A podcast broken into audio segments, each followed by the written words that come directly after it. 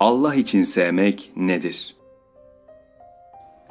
Emanuel Levinas, gündelik mantığımıza ters gelen, hayatımızı yağmaladıkları kadar güçlerini artıran zorbaların bizi hapsetmek istedikleri nesneleşme duvarlarını yıkan bir anlayışla giriyor konuya. Başkasıyla karşılaşmanın en iyi tarzı diyor. Onun gözlerinin rengini bile fark etmemektir. Bu sözler gündelik mantığımıza uymuyor. Çünkü biz alışılagelen ve alışıldığı için değerini kaybetmiş akıl düzenimiz içinde karşılaşmak denilince insanların birbiri karşısında durmasını anlıyoruz. Dolayısıyla karşı karşıya gelmede birinin gözlerinin rengini fark etmenin o kişiyi fark etmek olduğunu sanıyoruz. Halbuki gerçek sandığımızdan çok daha değişik, hatta sandığımızın zıttı da olabilir.'' Karşılaştığınız kişinin gözlerinin rengini, saçlarının dalgalanışını veya gamzesinin derinliğini fark ettiniz mi?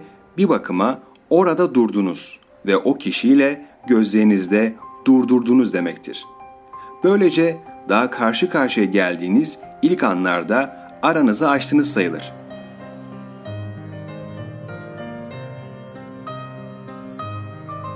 Doğrusunu isterseniz gerçekten karşılaşmak demek bir oluşumu başlatmak demektir.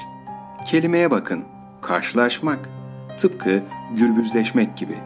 Ama diyeceksiniz ki iki düşman da birbiriyle karşılaşmaz mı?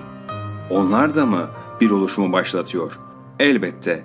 İki düşman karşılaştıkları zaman karşı karşı oluşlarının dışındaki bir anlam bağlantısının gereğini yerine getirmek girişiminde bulunurlar.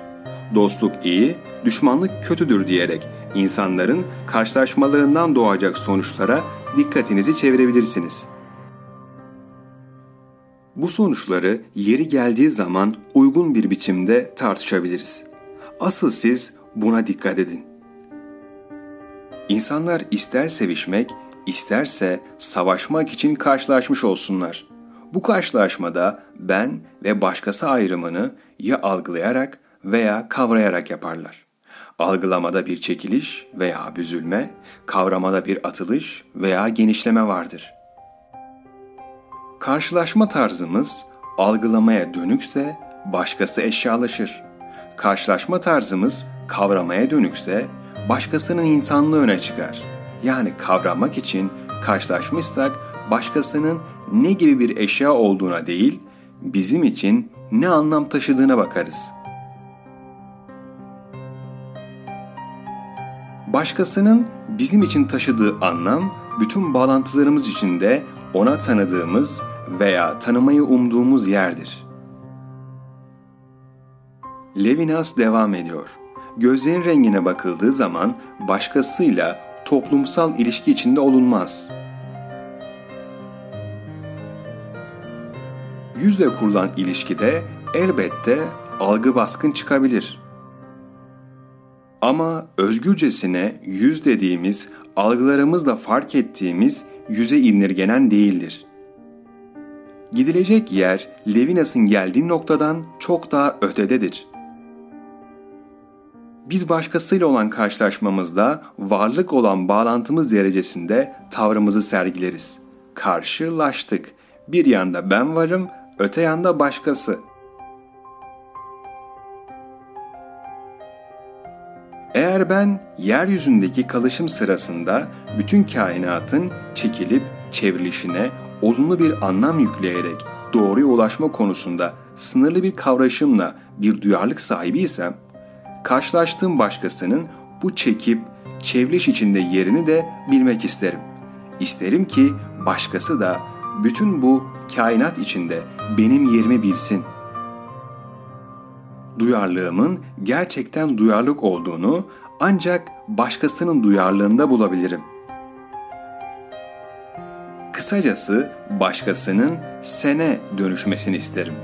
Karşılaştığım sen olunca karşılaşmamızda yeryüzünde bulunuşumuzun iki parçasıdır.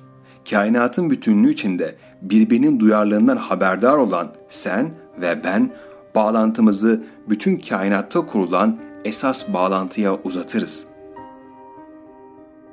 Bedenlerimizin olduğu kadar eylemlerimizin de yaratılmış ve yaratılmakta olduğuna şahit oluruz.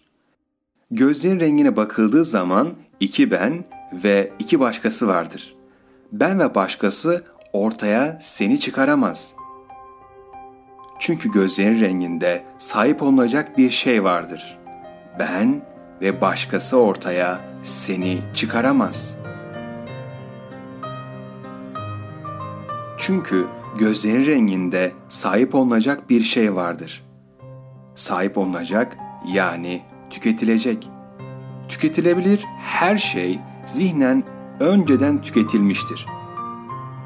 Öyleyse gözlerin rengine bakıldığı zaman ortaya bir put veya bir putperest, iki put veya iki putperest çıkar. Kainat bizim insanlar olarak sayısını bilemeyeceğimiz cazibelerle çekilip çevriliyor. Her cazibe bir bağ kuruyor. Her varlık bu bağdan besleniyor. Bitkiler ve hayvanlar zaman ve mekan bağlarıyla kayıtlı. Yaratılmış olan her varlığın yaratanla bir ahdi vardır. İnsanın dışında kalan yaratıklar ister istemez bu ahde sadakat gösteriyor. Yalnızca insandır ki yaratıldığını unutabiliyor, inkar edebiliyor. Unutan veya inkar eden insan varlıkların zaman veya mekan kayıtlarını aşmaktan yani kendisine tanınmış sınırları aşmaktan çekinmez, sakınmaz. Yerde ve gökte bulunan yaratıkların hayat hakkına beni, bencilliği, bencilliği adına sahip olmak ister. Hatta aşmayanlar, varlıkların beslendikleri bağı koruyanlar, yaratılanı yaratandan ötürü sevenlerdir. Eğer iki yaratık arasında bu dolayından geçen bir ilişki yoksa biri diğerini yıkarak ayakta kalmaya çalışır.